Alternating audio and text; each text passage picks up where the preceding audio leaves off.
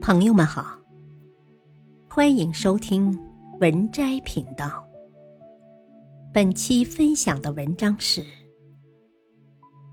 谣言伤害巨大，我们怎样才能避免被伤害？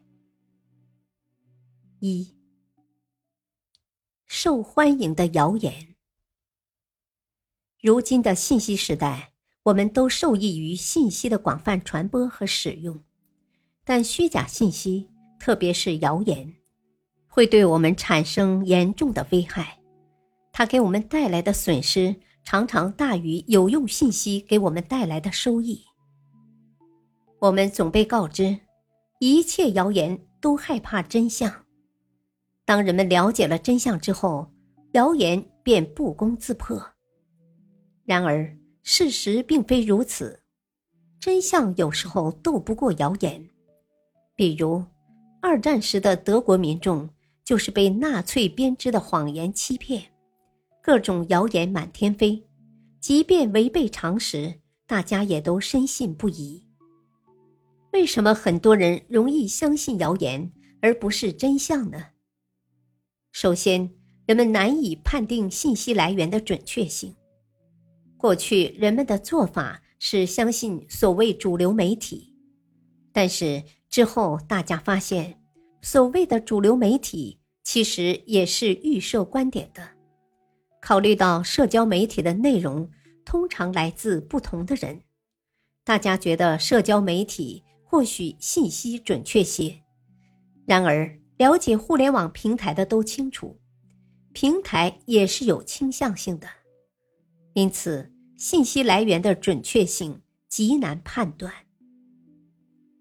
其次，人固有的偏见使得人们容易相信谣言。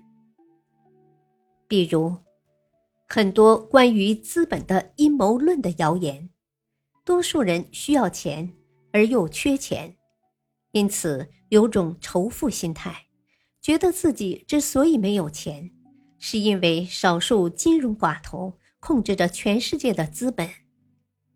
最后研究表明。谣言满足了一些人的情感需求和社会需求。越是在动荡的年代，人们越是希望听到对自己有利的消息，或者惧怕听到对自己更加不利的消息。和平年代，这一点在股市上表现尤为明显。在股市中亏钱的，无一例外的和听信谣言有关。二，辨别信息真假的有效手段。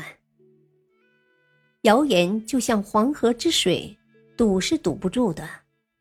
通过封住传播渠道，阻挡谣言是徒劳的，因为谣言比真相更容易传播。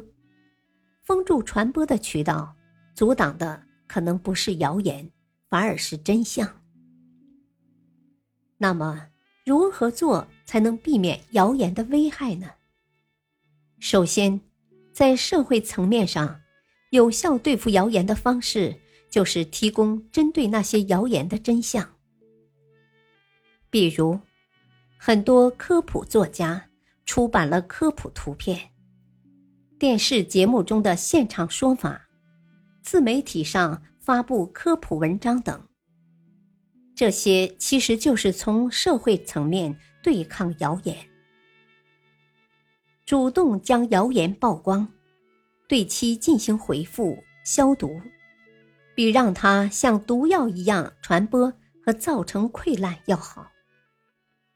其次，在个人层面，理性思考是对付谣言最有效的手段。古话说：“谣言止于智者。”比如。对于传销，有的人别人怎么骗都骗不到他，而有的人拦都拦不住。前者是因为明白一个常识：天上不会掉馅饼，财富不可能凭空产生；后者却不具备这样的能力，他们以为自己看到的、听到的幻象代表了真实世界。三。防范谣言的方法第一，对于经常传播谣言以及容易相信谣言的人，直接回避，不要听他们说的任何话。我们身边永远有些容易相信谣言的人，他们不是坏人，甚至可以做朋友，但他们的话永远不要听。有人会觉得这样就少了信息来源，但今天的世界从来不缺乏信息来源。接受被污染过的信息，比没有信息更危险。第二，关心则乱。在涉及自身利益时，需要听听不相关利益的意见，因为当自身利益被伤害时，我们常常丢失了理智，常常宁愿相信有利于自己的谣言，而不是事实。在信息时代，谣言一定会伴随着有用的信息，我们难免会受其伤害，但总需要想办法把损失降到最小。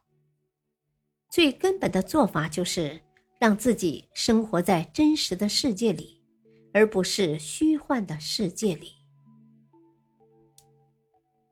本篇文章选自微信公众号“渣渣王”。感谢收听，再会。